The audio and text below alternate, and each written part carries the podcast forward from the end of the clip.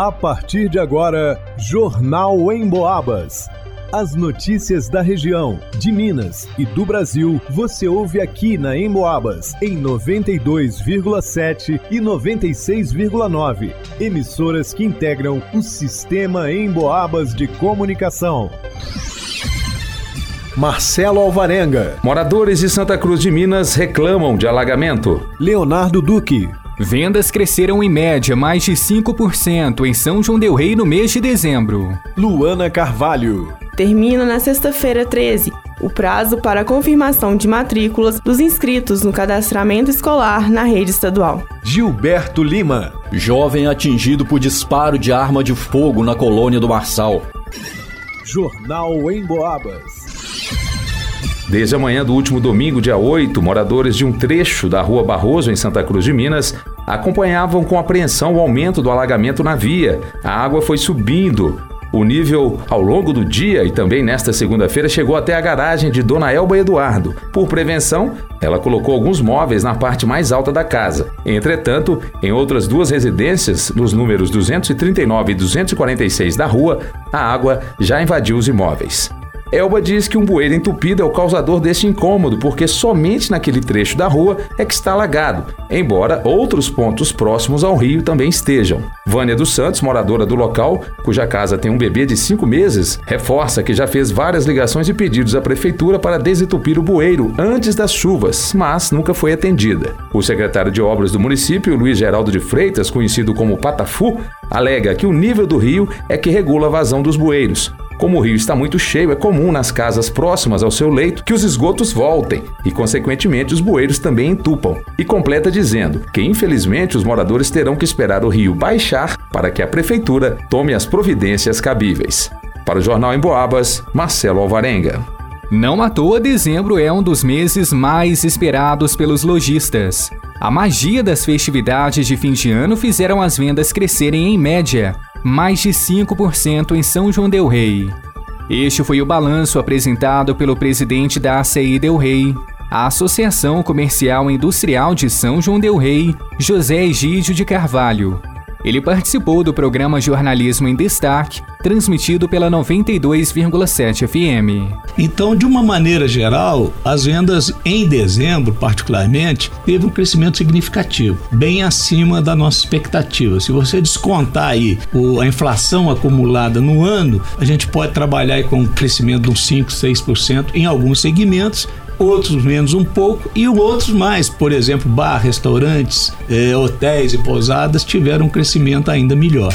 Disse ainda que a movimentação gerada na cidade no último trimestre de 2022, não somente no comércio, mas em todos os setores, foi de grande importância.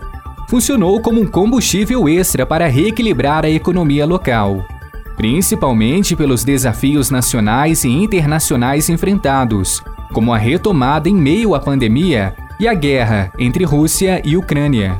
Uma guerra do outro lado do globo pode até parecer uma realidade distante, mas reviravoltas como essa provocam reflexos nos preços dos produtos e alimentos em todo o mundo. Então, o primeiro trimestre foi razoavelmente bom, o segundo e terceiro não foi lá essas coisas, e o terceiro foi muito bom, né? Outubro, novembro, dezembro, principalmente com dezembro. Então, trouxe um equilíbrio, porque normalmente a gente ouve fazer comparações, né? Cresceu tantos por cento em relação ao ano passado, cresceu mas nós não trabalhamos com esses dados porque o nosso último ano de referência foi 2019, e 2020 e 2021 praticamente foram anos perdidos, coisa que nunca aconteceu na nossa economia, a não ser no início do século. Né? O último trimestre do ano passado também impulsionou o mercado de trabalho.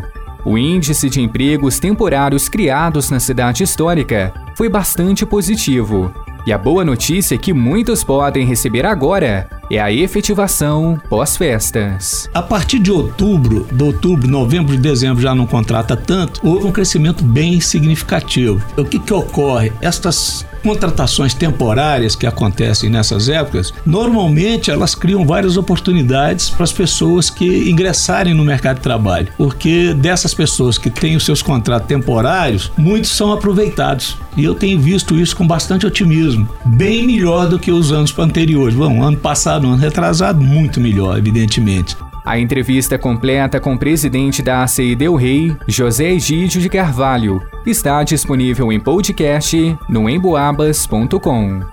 Para o Jornal Emboabas, Leonardo Duque. Pais, responsáveis ou estudantes maiores de idade que realizaram o cadastramento escolar 2023 têm até sexta-feira, dia 13 de janeiro, para fazer a confirmação da matrícula na rede estadual de ensino de Minas Gerais. Para a realização do processo, é necessário apresentar documentação específica nas unidades escolares. A confirmação da matrícula será feita de forma presencial na Secretaria da Unidade Escolar, para onde o estudante foi direcionado pelo Sistema Único de Cadastro e encaminhamento para a matrícula SUSEM. Para conferir a escola do encaminhamento, acesse cadastroescolar.educação.mg.gov.br. Vale ressaltar que na rede municipal de ensino é importante que o pai ou responsável ou candidato, quando maior de 18 anos, observe o calendário da Secretaria de Educação do município. Para o Jornal em Boabas, Luana Carvalho. Na madrugada de domingo, por volta de 5 horas e 30 minutos, policiais militares foram acionados em virtude de uma tentativa de homicídio. Segundo informações, um jovem de 23 anos, residente na vila Nossa Senhora de Fátima, foi socorrido e encaminhado para atendimento médico. A vítima apresentava ferimento nas costas provocado por disparo de arma de fogo. Ele estava num estabelecimento comercial situado na colônia do Marçal e teria brigado com um outro indivíduo não identificado nas proximidades desse local quando ocorreu um disparo de arma de fogo. Logo em seguida, a vítima saiu de carona numa motocicleta. O rastreamento segue em aberto a fim de identificar o infrator e a motivação do crime. Para o Jornal Emboabas, Gilberto Lima. Em pesquisa inédita do Cantar Ibope, realizada em todo o interior de Minas Gerais, um dado importante apontou que, de geração em geração, o rádio se mantém como um veículo que renova seu público, se consolidando a partir do momento que as pessoas acumulam mais idade. Eu vou explicar melhor. Segundo a pesquisa, 19% das pessoas do interior de Minas começa aos 12 anos a ter relação com o rádio, normalmente em casa. Esse percentual aumenta para 26% quando as pessoas chegam dos 20 aos 29 anos. Daí em diante começa a se relacionar com mais frequência com o rádio. Por exemplo, entre 40 e 49 anos, a metade da população ouve rádio com frequência. E tem mais: 45% das pessoas com mais de 40 anos ouvintes de rádio revelam ser assíduos, chegando a passar cinco dias na semana ouvindo pelo menos uma vez no dia o rádio. É muita gente. Isso demonstra claramente que a maioria da população do interior de Minas tem o rádio como seu companheiro ao longo do dia, sem atrapalhar a realização de outras atividades. A Rádio Emboabas é aquela amiga que não promove fake news, que te conta aquilo que realmente é relevante para nossa vida e que enche o ambiente de alegria. E você pode ouvir pelo radinho, pelo computador, pode até baixar o aplicativo da Emboabas no seu celular e ver as notícias, acessar os programas que perdeu ou ouvir ao vivo a nossa programação. Vai lá,